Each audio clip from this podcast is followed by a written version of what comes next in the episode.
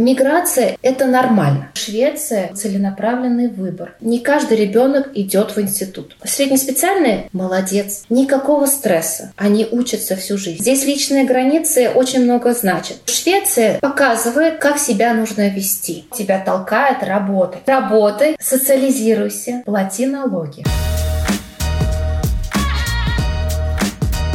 Всем привет, меня зовут Марина Копылович, и это подкаст «Проехали». Здесь мы обсуждаем жизнь в эмиграции. И сегодня будет выпуск, который я ждала с особым трепетом, потому что говорить мы будем про Швецию с человеком, который до этого жил на Кипре. Привет, Марина, я тоже я прям чувствую себя... Мне очень приятно встретиться со старым кипрским другом. Вот знаешь, очень много раз с гостями подкаста фантазируем на тему, а если не Кипр, то что? И чаще всего это что-то не такое жаркое, жаркое, но тоже солнечное, может быть, Барселона, может быть, Португалия, а вы, получается, уехали в максимально контрастное место, чуть ли не самое темное, и не то чтобы очень теплое, в Швецию. Почему Швеция? Потому что сначала был Кипр.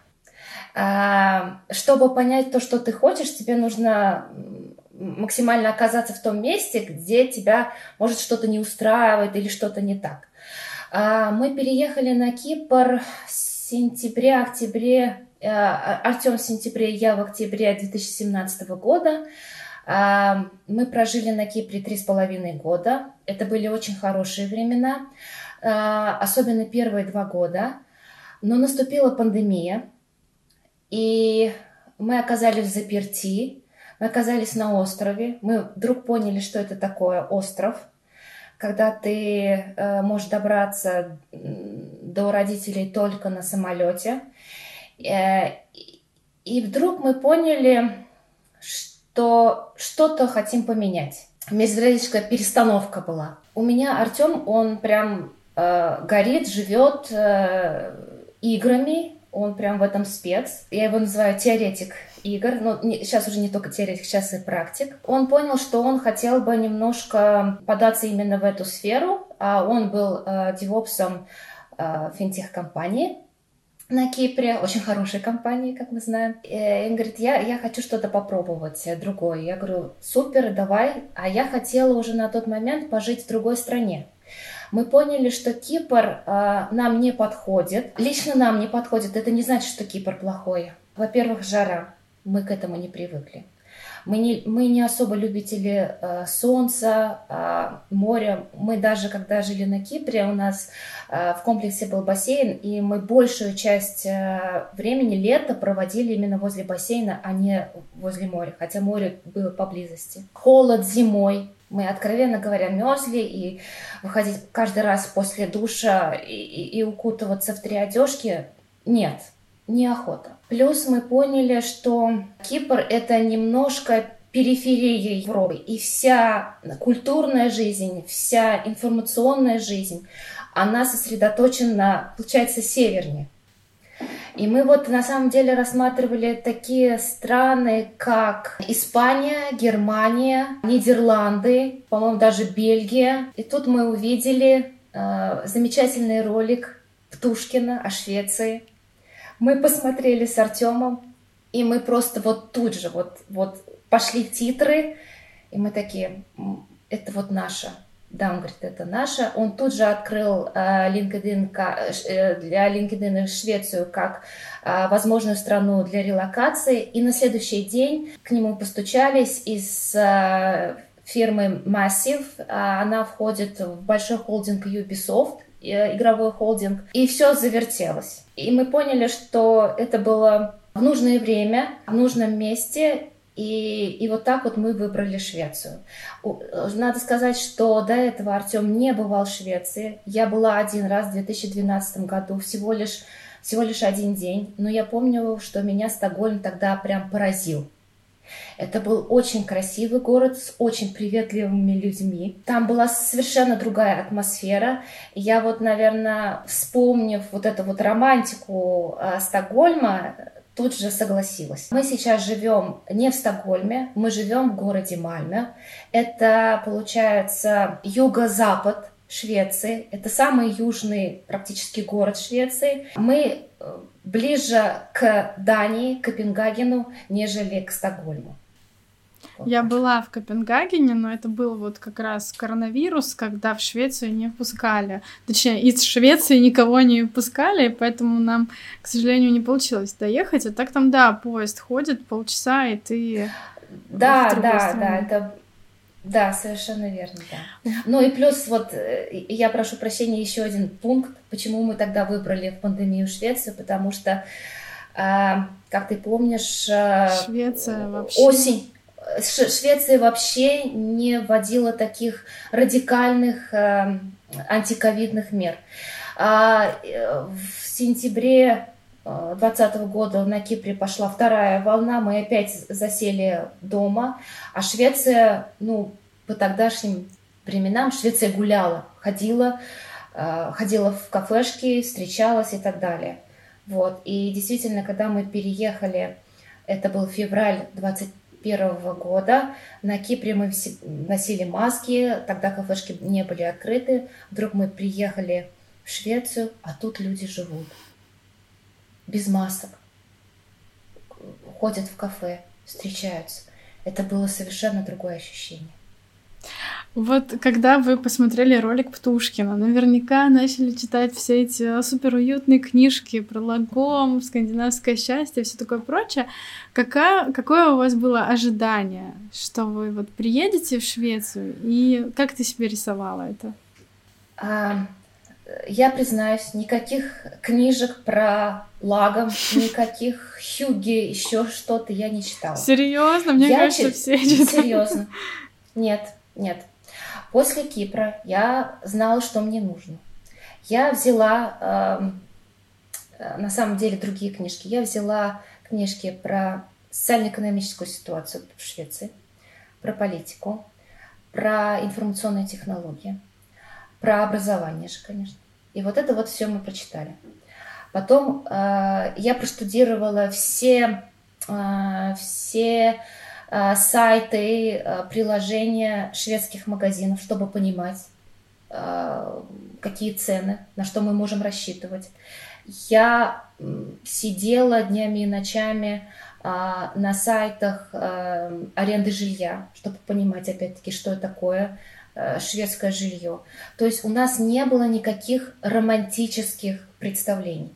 Мы, мы точно знали, что мы едем в страну надолго – если Кипр это была страна про пожить за границей, то Швеция это, была, это был целенаправленный выбор. Мы едем туда как минимум а, до окончания а, школы ребенка.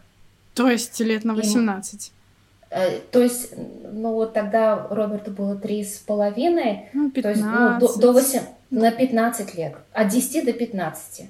Э, мы все просчитывали мы поняли, что самое главное здесь бесплатное образование.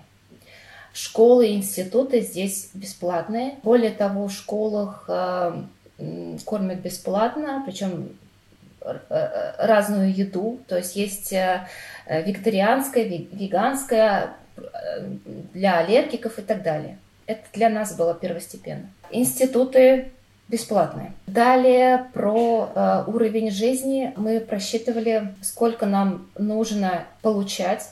То есть тогда я понимала, что Артем будет у нас главным кормильцем, мой муж сколько он должен получать, и поняли, что та заработная плата, которую нам предлагают, она соответствует нашим ожиданиям, все нормально, жить можно. И второй момент, э, даже, наверное, не второй, а даже все-таки первый, это Артем менял свою работу, сферу. И очень было важно понять, какие перспективы. И как раз тот момент, когда э, он проходил собеседование, э, Массив анонсировал, что он будет делать э, игры по Звездным войнам и Аватару. Это означало, что вот этот вот игровой цикл это где-то ну, 5 лет, Э, долго, и получается, он точно будет э, обеспечен работой. Вот это вот мы тоже смотрели. Ну, конечно же, нас подкупила ли возможность мне здесь бесплатно а, обучиться языку и начать работать. Швеция дает право а, работать супругу. Это стало, становится обязательным. Здесь чистый воздух, чистая вода, хорошие продукты, высокий уровень жизни, развитая инфраструктура, имеется в виду транспортная. И в целом очень вот приятно жить. Возможно, не зарабатывать деньги, но приятно жить. Вот расскажи, да, по поводу уровня жизни. То есть вы э, фактически на Кипре жили на зарплату мужа втроем, и в Швеции все то же самое.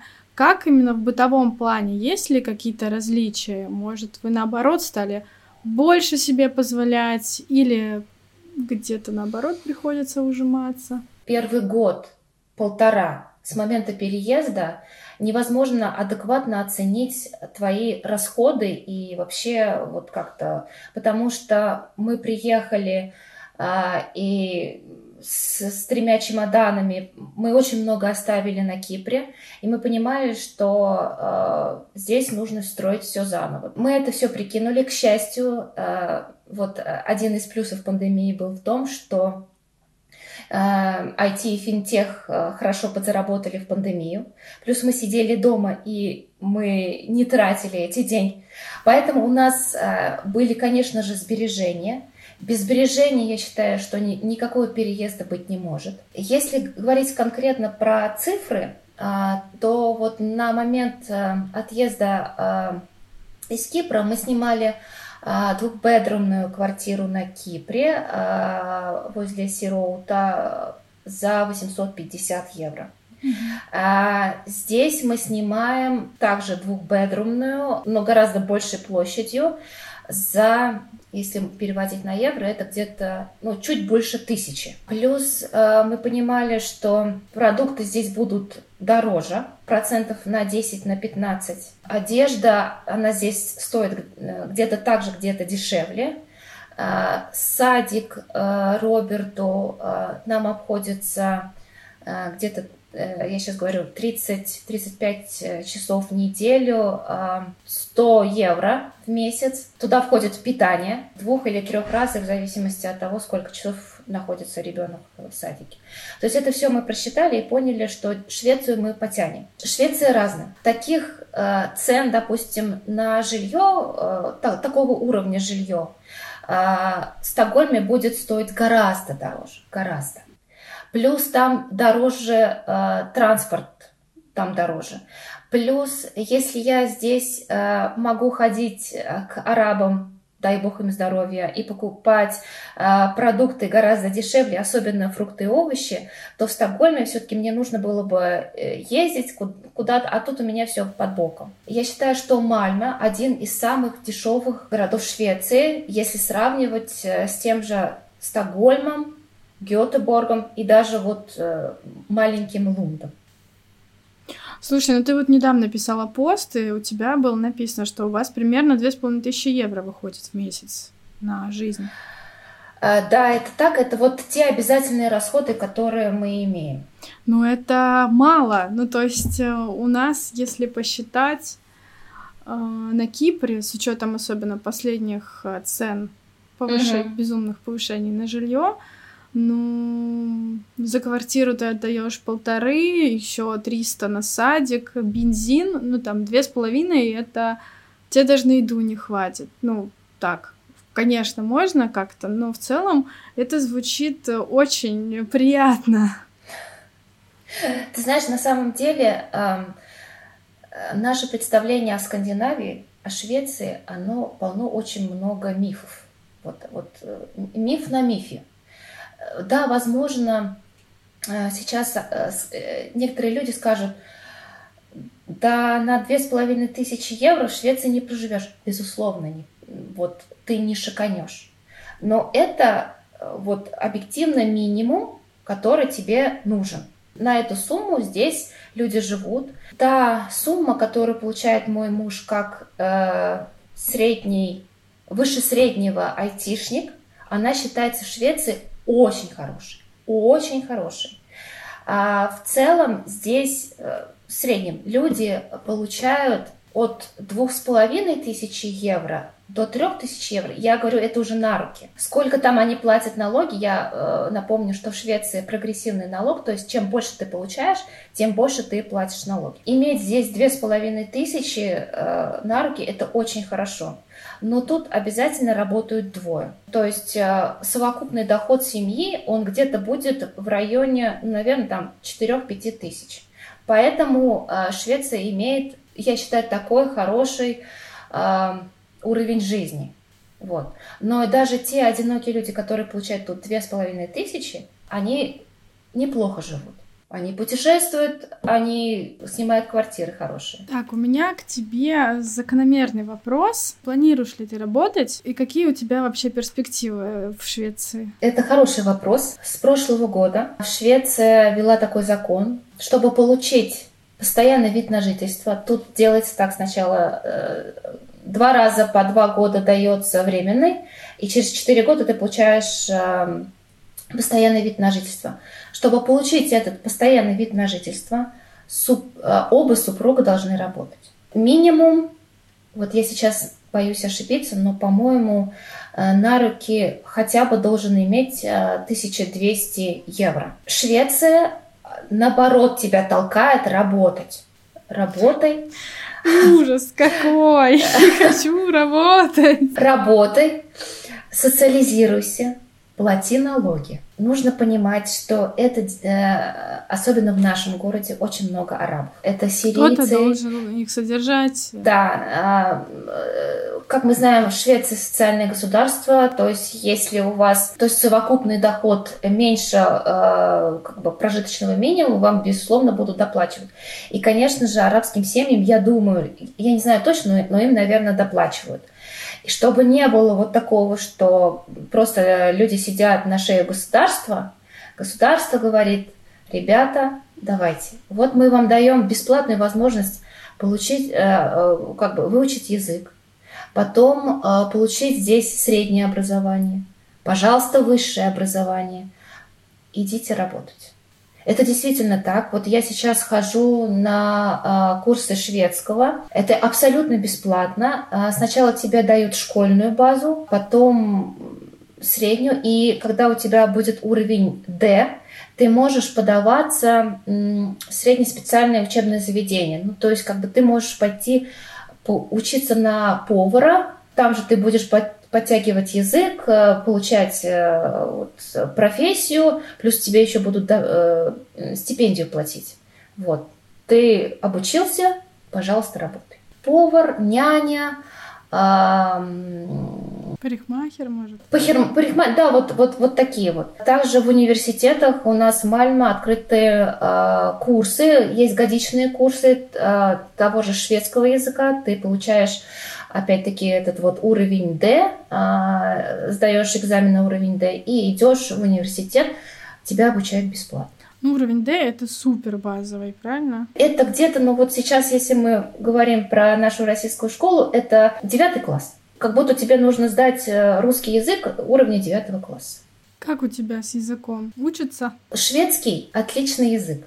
Особенно если ты знаешь английский, ты знаешь русский. На самом деле очень много схожих слов из того, и, и, и в том числе из русского и с английского языка, а, но я ленюсь. У меня не очень-то хороший английский, не, не то, что я его не учила, просто, видимо, я сама по себе такая бездарность. А, я и на, и на Кипре учила английский, а, и здесь учила, ну, и вроде как говорю, может, я просто сама себя так э, это самое, ущемляю. Но мне кажется, что у меня очень, э, очень не очень английский. Я его учу и еще учу шведский. Поэтому, наверное, моего, э, моих способностей на два языка не очень-то хватает. Но Допустим, моя подруга Лена из Украины, она приехала из Киева ровно год назад, и вот недавно она сдала экзамен на уровень D, то есть она проучилась в общей сложности где-то 9 месяцев. Она неплохо говорит по-шведски. Она не брала репетиторов, это все знания, которые ей дали вот как бы здесь в школе. Ты думала, кем бы ты хотела пойти работать? Есть ли ты там шанс фрилансить, например? Конечно же, шанс фрилансить есть. Фриланс сколько хочешь. Только открой свою фирму, зарегистрируйся, сделай все легально, плати налоги. Я сейчас себя больше вижу э, в IT. Я до этого заканчивала курсы по тестированию в одном, на одном из российских э, онлайн-школ, но я понимаю, что мне здесь нужно будет э, дополнительное образование в этой сфере. Эти, как сказать, курсы по тестированию, они также здесь есть, э, можно податься, но нужно сдать э, шведский и английский наверное, человеку, если просто приехать в Швецию, а, вот эта вот перспектива работать, она кажется очень далекой.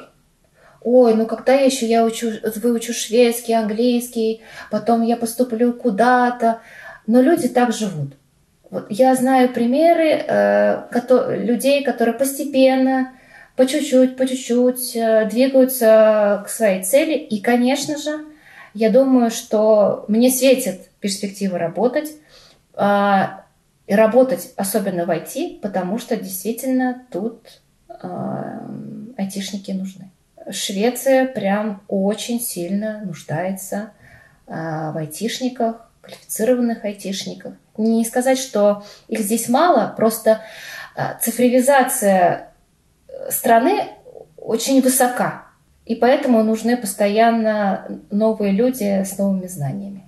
Давай поговорим про садики. Меня, конечно, интересует, чем они отличаются от кипрских, как долго вы их искали и нравится ли там а, твоему ребенку. Мой детеныш Роберт ходил в чудесный кипрский сад а, с года и двух до трех с половиной. Нам все нравилось. А, ты сама знаешь, как на Кипре любят детей, как нежно к ним относятся. И мы, конечно же, знали, что в Швеции тоже очень хорошее отношение к детям. Мы приехали, пока мы оформлялись, э, нам дали наши ID, и мы тут же подались на, э, на шведский садик. То есть мы стали в очередь. Буквально в нашем доме есть три садика. К сожалению, мы в них не попали. Но мы попали в другой садик, и мы пошли в садик в конце сентября. Роберт к этому моменту подзабыл напрочь английский. Шведского он не знал. Он говорил только на русском.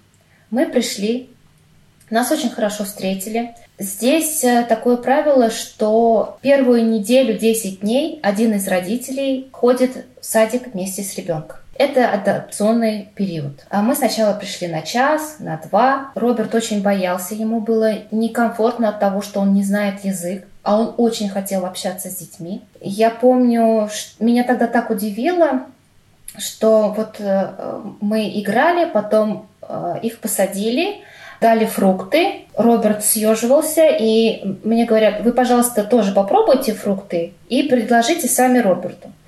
Значит, я поела, Роберт поел. На следующий день э, меня усадили с ними, с детьми кушать. Я теперь знаю, как питаются э, дети в шведском саду. Едят очень простую пищу. Ну, то есть это э, овощи, э, мясо или рыба, хлеб. Но это происходит следующим образом. За стол с детьми также садятся воспитатели. Вообще тут такое правило, что на одного э, воспитателя приходится 5 детей. В группе у Роберта ну, где-то примерно 12-15 детей, и вот всегда э, присутствуют э, три воспитателя. Дети сели по пять человек за стол, и с ними сели воспитатели, которые также ели. Им не накладывают, просто все приносят э, в общую тарелку, и ребенок сам накладывает столько, сколько ему нужно то, что он хочет есть. Я тогда помню, нам принесли макароны и гуляш с мясом. Роберт у меня тогда не стал кушать, а я так клююсь, а мне неудобно. Говорит, пожалуйста, покушайте. Покажите ему, что все нормально, еда хорошая, вы довольны. Вот я поела, он говорит, а немочка вкусно? Я говорю, да, Улам, вкусно. Вот он тоже еще раз поел. Помню, он был тогда был очень голодный, и он два раза. То есть он попросил, чтобы ему еще добавили.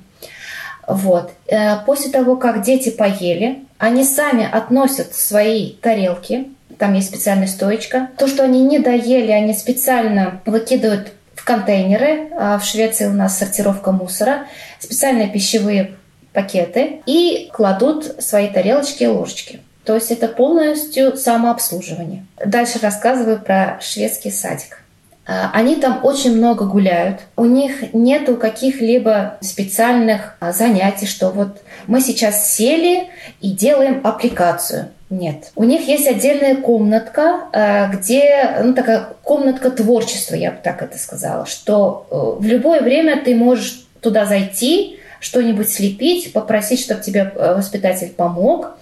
Конечно же, в свободном доступе карандаши, лего, плюс у меня а, Роберт э, ходит э, в такую группу, она называется такая Digital. Там они э, используют планшет, что-то там играют, используют какую-то электронную лупу, смотрят. И нужно отметить еще один факт. Вообще садик разделен на две части. Малыши – это те, которые вот от годика где-то до двух с половиной это вот малыши. Потом их переводят э, уже вот в другую часть э, садика, где э, старшие. И вот, допустим, в группе Роберта, когда мы пришли, были как э, пятилетние, так и трехлетние. То есть они не делят э, вот эту вот вторую часть садика, они не делят по возрастам. Они считают, что старшие будут подтягивать младших, младшие будут э, видеть, что вот как нужно социализироваться, как, как нужно вести себя. Вот. То есть в группе все разновозрастные. Первое время с Робертом было тяжело в том плане, что он очень хотел играть с детьми, но опять-таки не знал шведского. Я вообще, конечно, поражаюсь смелости моего сына. Он каждый раз шел в шведский садик, то место, где он ничего не понимает, где ему нужно э, взаимодействовать, но он это вот прям очень хотел. И мы все ждали, когда же он заговорит, когда же он заговорит, когда же пойдут первые слова, первые фразы. Не было, не было, мы уже начали беспокоиться. И тут э, нам наш воспитатель Себастьян, кстати, э, в шведских садиках работают мужчины. Молодые, среднего возраста, все замечательные нет никакого гендерного разделения, кто должен смотреть за детьми. И наш воспитатель Себастьян говорит, пожалуйста, не переживайте, все дети адаптируются, все дети начинают э, говорить от 6 месяцев пребывания э, в саду. И действительно, в феврале этого года у нас Роберт заговорил. По-шведски. Причем по-шведски.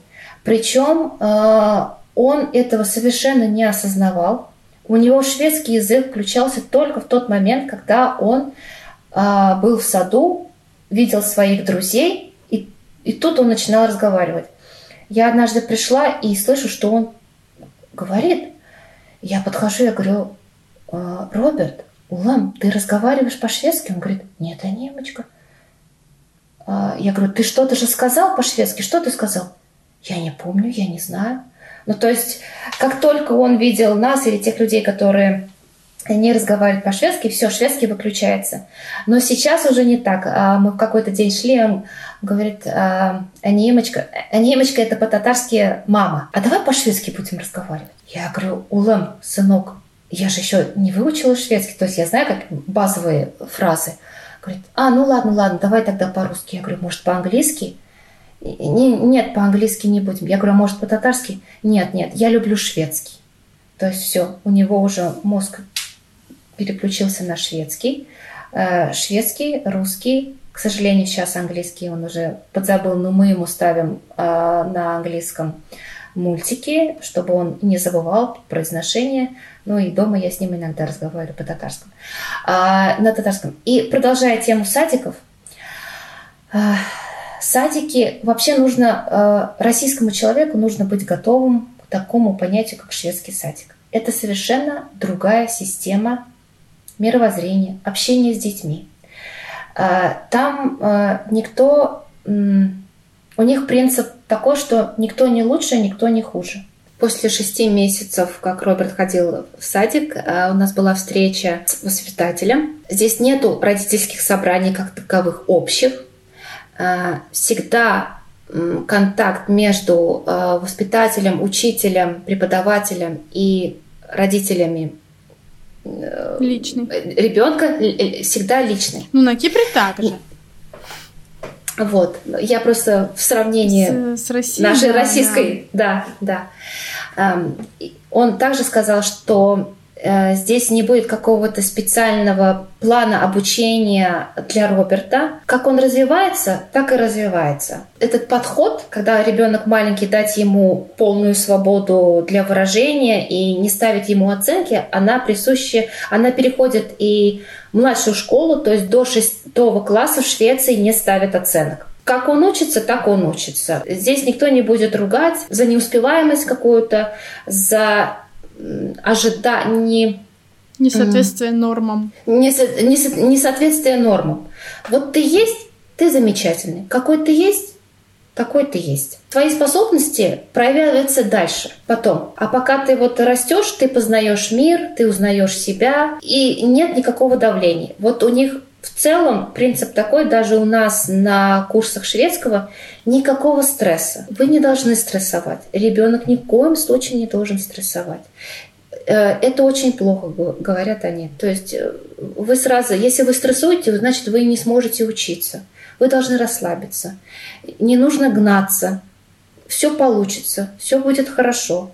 И причем это я уже встречала несколько таких историй, когда дети приезжают в Швецию уже гораздо более э, возрастные, то есть те, которые ходят в школу, и им также говорят, ничего страшного, пусть он полгода, год освоится, мы ничего не спрашиваем, как есть, так и есть.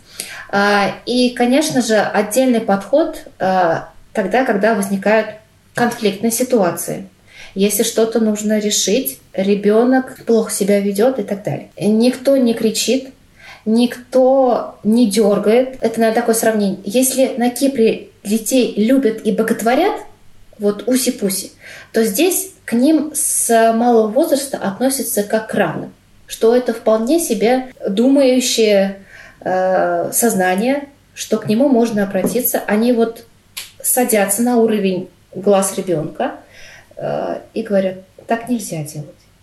А почему ты так сделал? И вот они говорят, говорят, объясняют, объясняют. Ребенок плачет, ребенок истерит. Он может просто...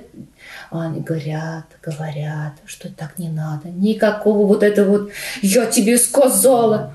Я на самом деле вот это вот себе поборола вот первые полгода. Я, я поняла, э, я не то что боялась что меня как-то осудят. Я просто поняла, что так не работает.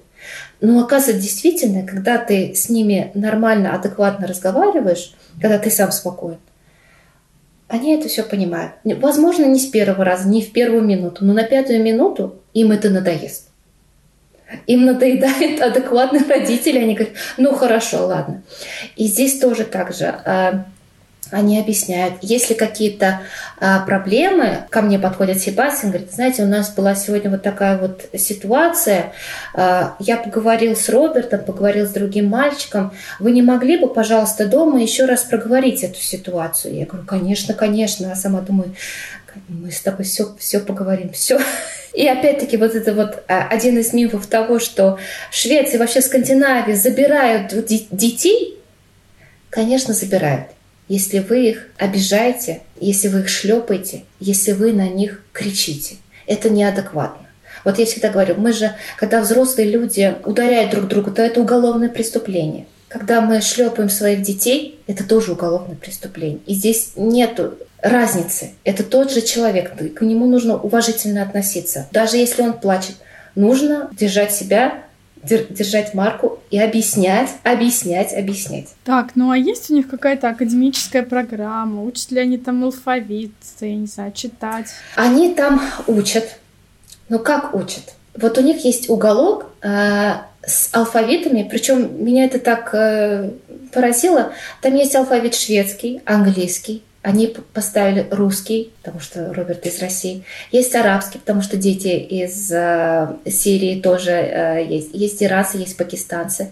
И вот они вот смотрят и буковки, они очень много поют. У меня Роберт стал таким музыкальным, вот прям песенки и песенки. А, какие-то хороводы. Но в основном это игра. Они отпускают детей, пожалуйста, играйте. Там есть очень много каких-то развивающих интересных игр, э, очень много природного, листики, шишки, э, палочки. Пожалуйста, играйте, развивайтесь. Вот у них подход, подход такой. Детство – это для игр. Дальше в школе он социализируется, он понимает, вот как это э, учиться, что такое учебник, вместе взаимодействовать. Дальше уже после шестого класса э, Конечно же, у них есть э, программы, и вообще в Швеции идут прям баталии о том, что какая должна быть э, школьная система, как ее улучшать, потому что наши соседи финны, они вот впереди планеты, у них очень хорошее образование на сегодняшний день. Подход такой, что тут не каждый ребенок идет в институт. Если ты пошел э, учиться в среднеспециальное на электрика, замечательно, молодец, учись, работай. Если ты пошел в университет, хорошо, отлично работай. А если ты ничем не занимаешься, ну, ладно, хорошо, ты будешь смотреть э, мир вокруг, тебя как-то ты устроишься на работу. То есть здесь нету такого обязательного э, образования, вот, вот прям поступи в институт. Знаешь почему? Потому что очень часто они учатся всю жизнь. Я это своей маме в России объясняю как вечерняя школа. Вот они, э, хорошо, ты э, закончил школу, ты стал электриком, ты хорошо работал, вдруг ты понял, что тебя, что-то тебя не устраивает, ты хочешь идти дальше, поступить в институт. Пожалуйста, ты сдаешь э, какие-то экзамены, и идешь дальше в институт. Тут люди учатся в 40, в 45, в 50. Это совершенно нормально. Они берут э, ученические отпуска, им, им э, платятся стипендии, и дальше они переучиваются и получают э, профессию и идут работать. То есть прийти в Швеции, э, допустим, ты до 35 лет был электриком, а потом захотел стать девопсом, э, айтишником, совершенно нормально. Ты найдешь работу. Не сразу, но найдешь. Про садики поговорили, а как вы проводите выходные с ребенком? Что насчет досуга, культурной жизни, за которой все уезжают с нашего острова. Как же там а, появилась она? Ты знаешь, я думаю, что для каждого культурное, понятие культурной жизни – это совершенно свой мир.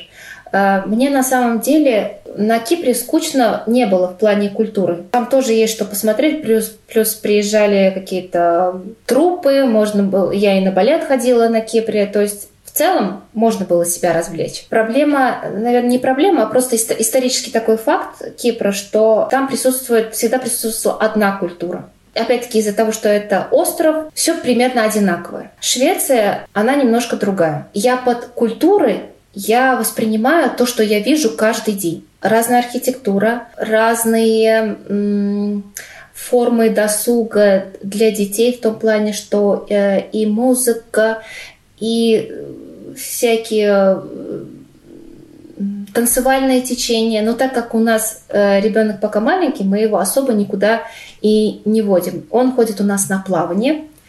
Э, ходил сейчас уже выходной. Э, мы с ним ходим в музей. Для детей он бесплатный, а для взрослых, по-моему, два с половиной евро вход. Что еще? Мы очень много, конечно же, гуляем по паркам.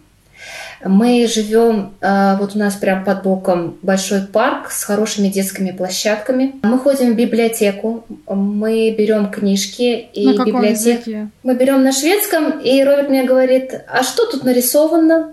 Расскажи. Я смотрю прекрасные иллюстрации шведских детских книжек и рассказываю. Вот, вот так вот а, конечно, сейчас я уже чуть-чуть э, могу прочитать э, обыкновенный детский текст э, на шведском и что-то могу перевести Роберту. Конечно же, мы берем английский. У нас есть дома часть русских. Я, наверное, та мама немножко, немножко ленивая.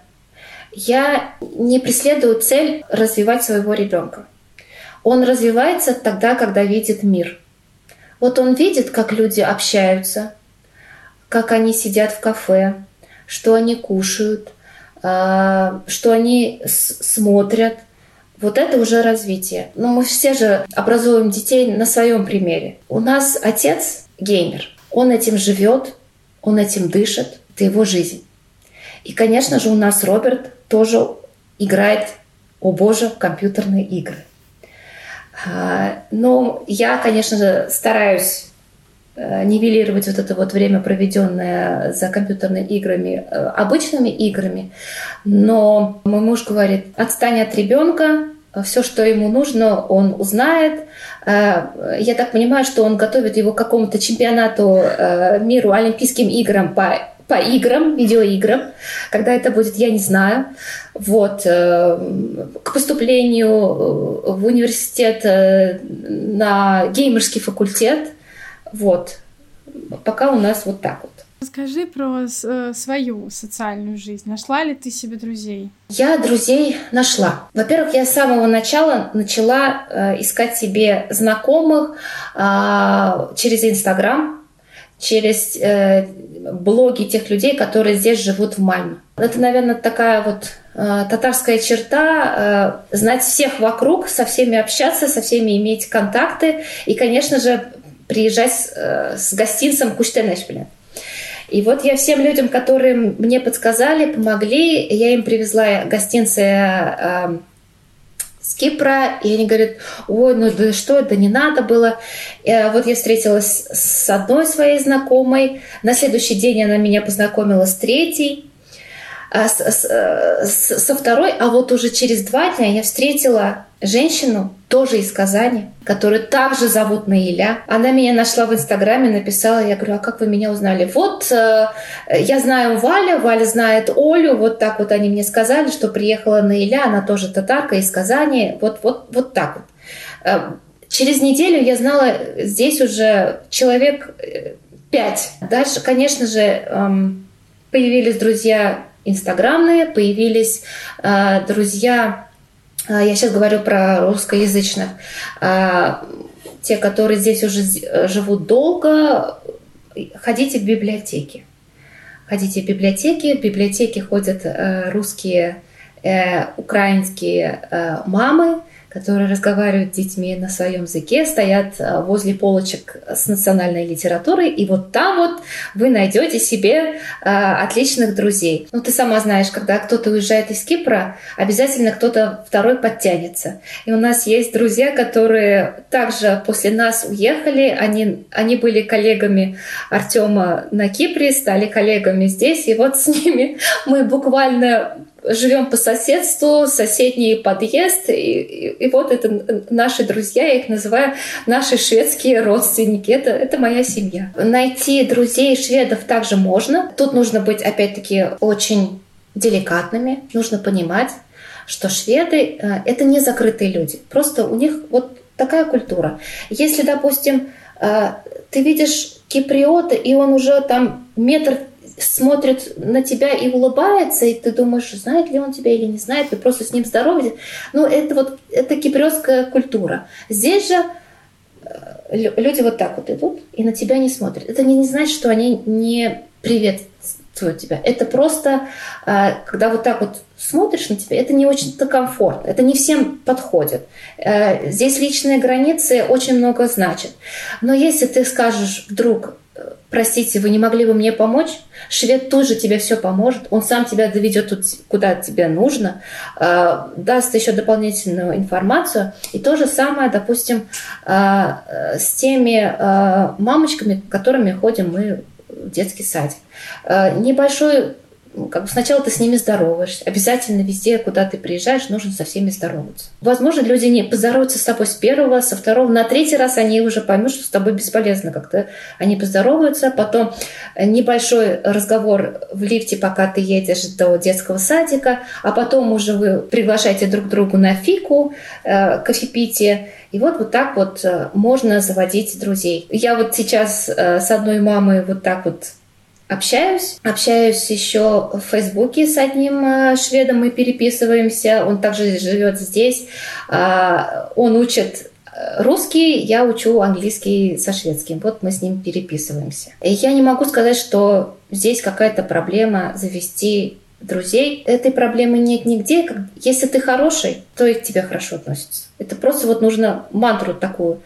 Все хорошие, все замечательные, просто с особенностями. Так, ну, конечно, я не могу спросить про световой день, про вечные дожди. Скучаешь ли ты по Кипру в эти моменты? Как вообще вы проводите свой декабрь? Я слышала, девочки говорили, что ноль буквально солнечного света бывает. Ноль солнечного света бывает в Исландии, на севере Швеции. Нужно понимать, что Мальма это все-таки юго-запад Швеции, и здесь световой день, он чуть подольше. Самая красивая вот эта вот осенняя пора, она заканчивается где-то в середине ноября. Потом уже все увядает, и думаю, ты уже приготовился к меланхолии, но тут начинаются э, праздники. Сначала Святой Люси, там зажигаются огни, все, все красиво, свечи.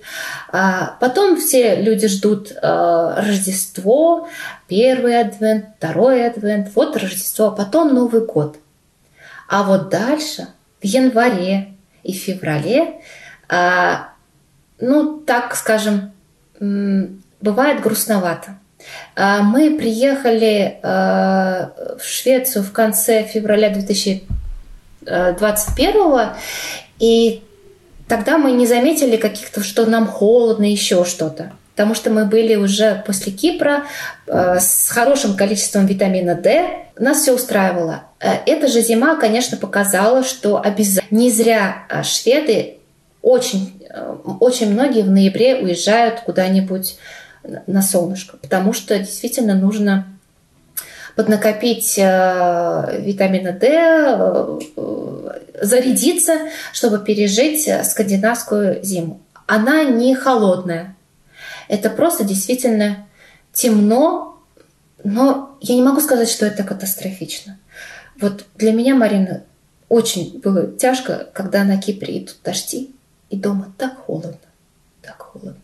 А тут у тебя идут дожди, но, но ты хотя бы в тепле. Пледики, э, свечи зажег, кофейку пьешь, все замечательно. И вот тут ты вспоминаешь про тот самый Хюге, вот, э, и, и радуешься. А, скучаю ли я по Кипру?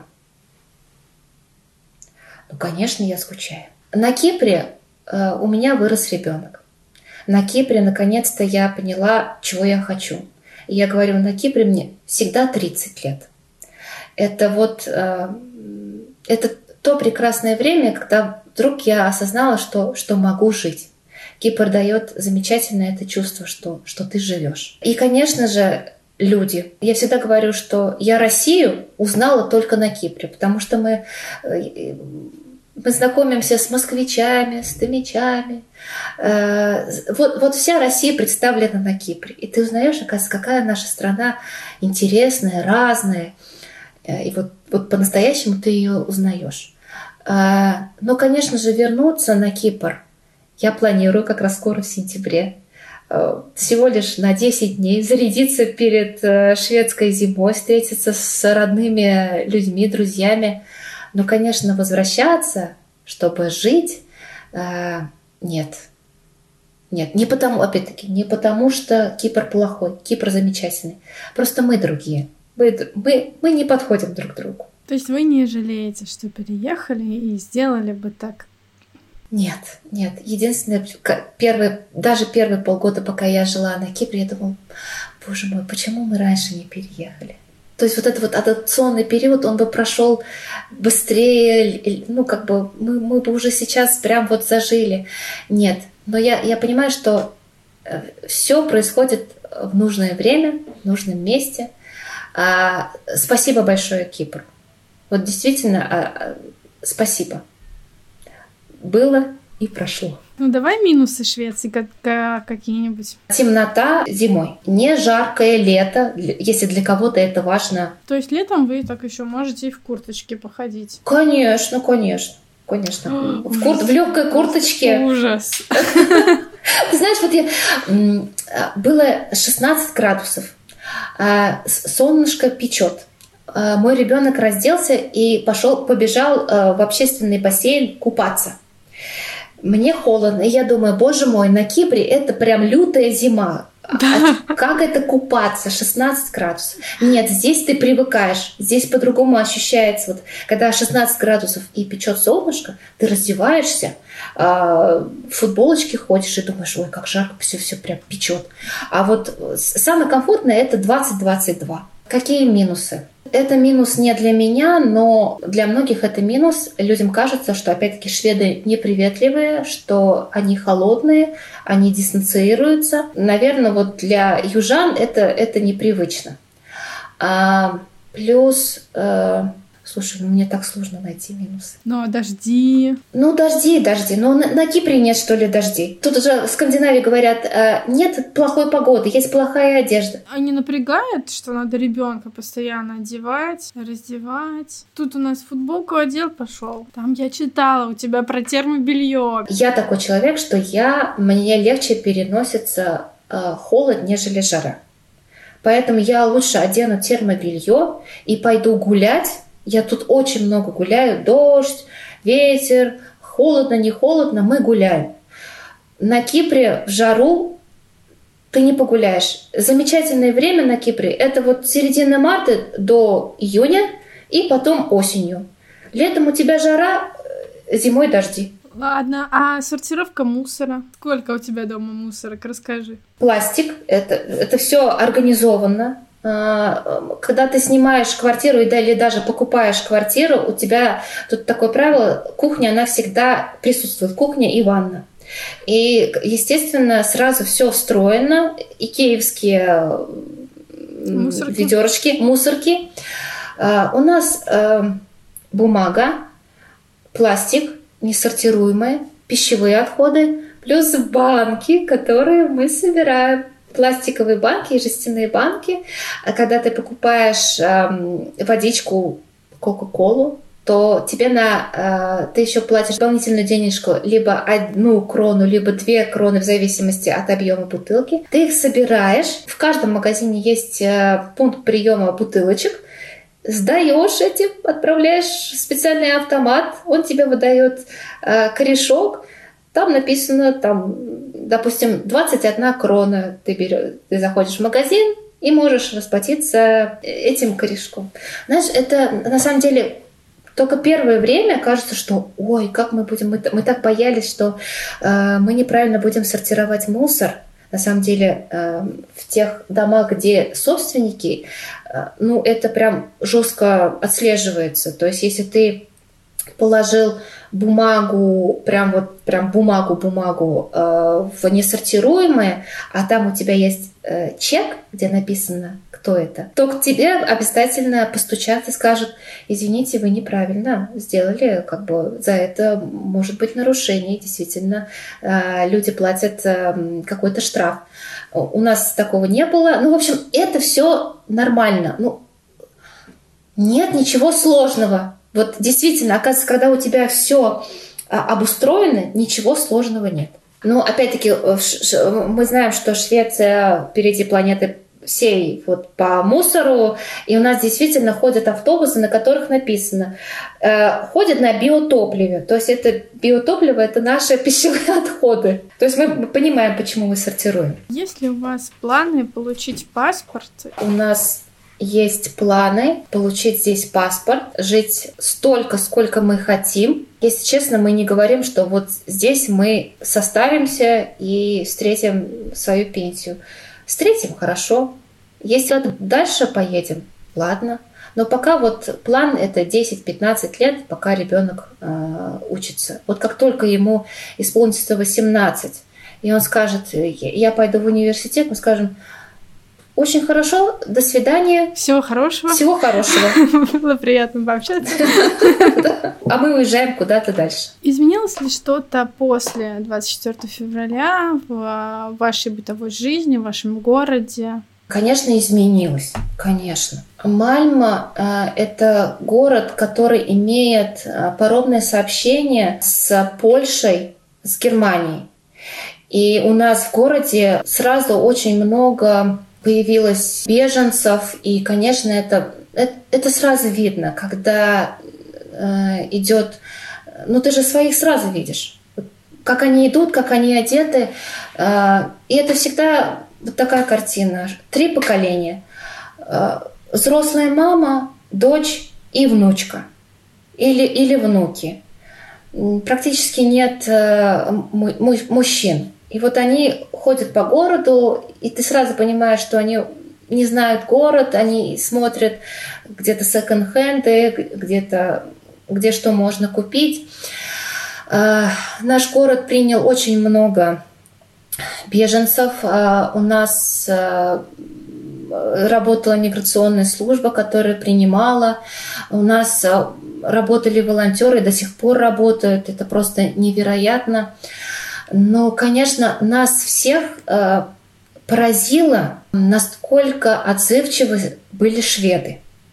Буквально, если писала какая-то украинская семья в группе в Фейсбуке, что э, вот мы приезжаем, мы не знаем, как попасть в миграционную службу, шведы переводили это все, Э, писали им, пытались писать на русском, на украинском, что мы вас встретим, дайте ваши номера.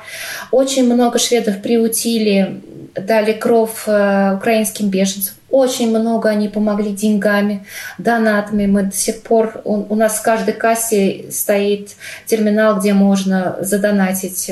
Для меня вот эта вот трагедия, огромная человеческая трагедия, война, она она была перед глазами. Потому что, еще раз говорю, я видела этих людей, которые бежали э, из-под бомбежек, разговаривала с ними. Это живые люди, это никакие не нацисты, обычные люди, работяги, которые потеряли свой кров, э, где-то надежду, где-то своих близких.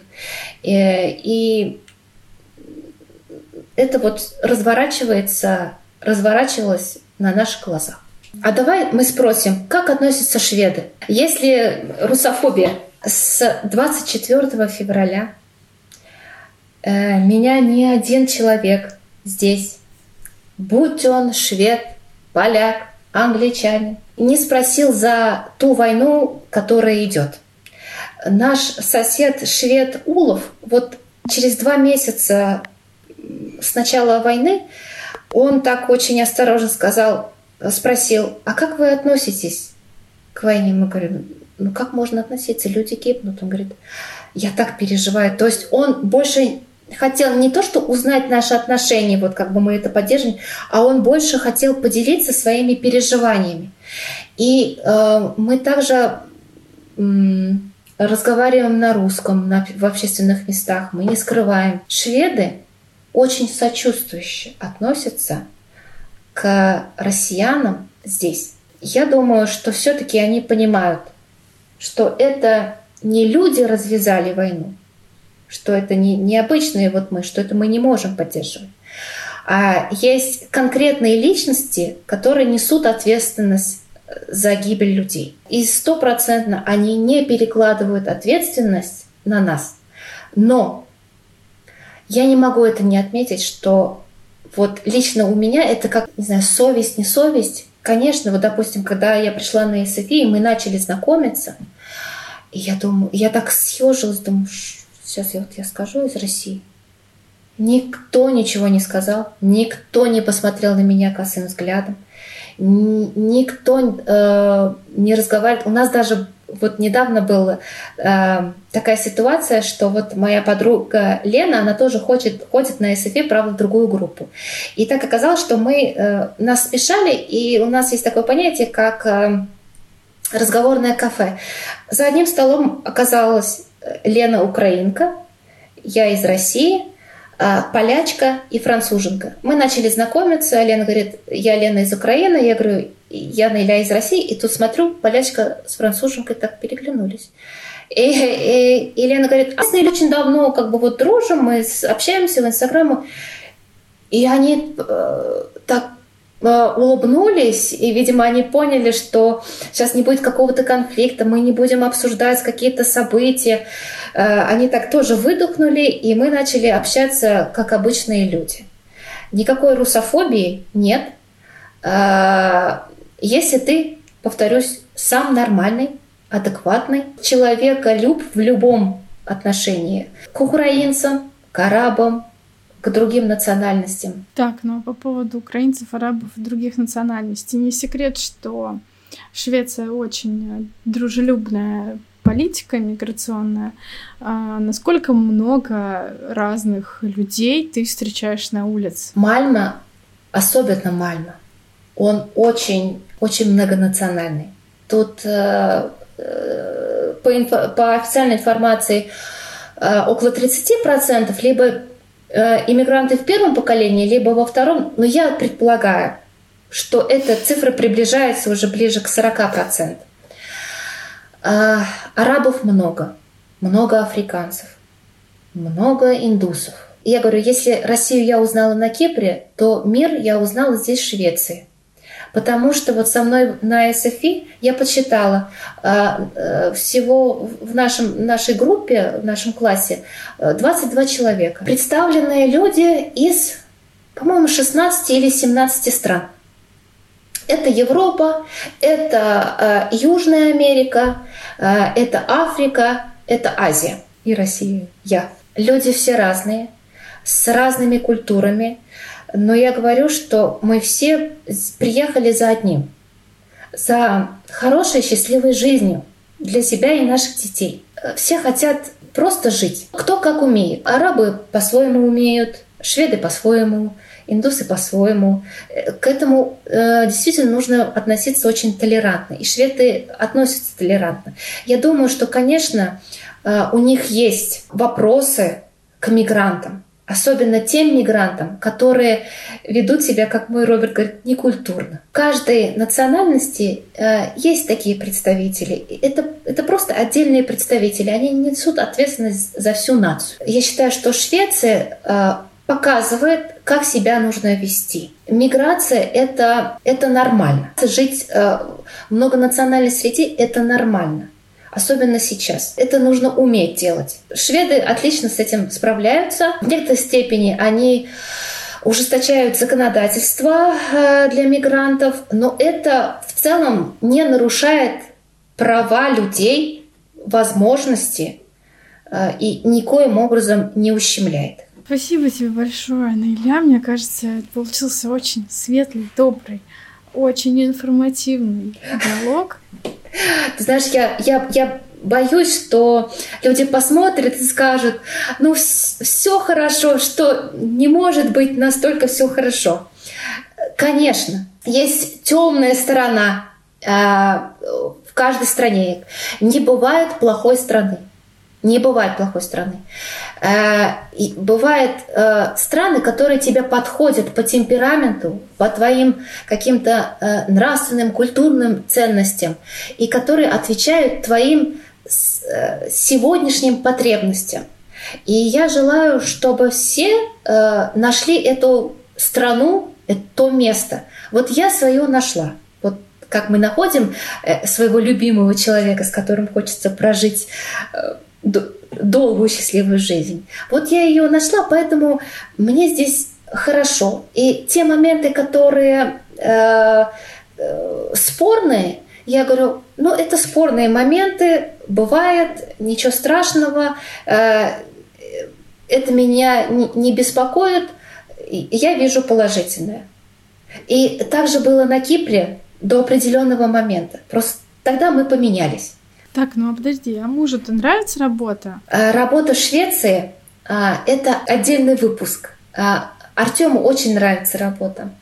А, замечательная обстановка, очень дружелюбная, очень человечные. Кажется, что они очень просто легко работают. Ну, э, fika три раза. Ничего как бы... Нет, нет, они, они безусловно что это делают. Они, у них три раза в день fika, то есть они кофе на релаксе, да, но при этом экономика Швеции и вообще она идет как бы вперед. Значит, люди работают э, где-то в свое удовольствие или просто работают хорошо. А, и Конечно, Артем э, очень рад. Э, повторюсь, что и на Кипре у него была замечательная компания с замечательными ребятами, его коллегами. А, но сейчас он вот он на своем месте, и он делает то, что ему интересно. И я думаю, что сам этот факт вне зависимости от страны, вот как бы страна на втором месте, э, делают его уже счастливым. Это классно. Вот скоро будет, э, выйдет э, игра по Аватару, по Звездным войнам. Вот призываем всех играть в игры. Играть и радоваться жизни. Играть и радоваться жизни.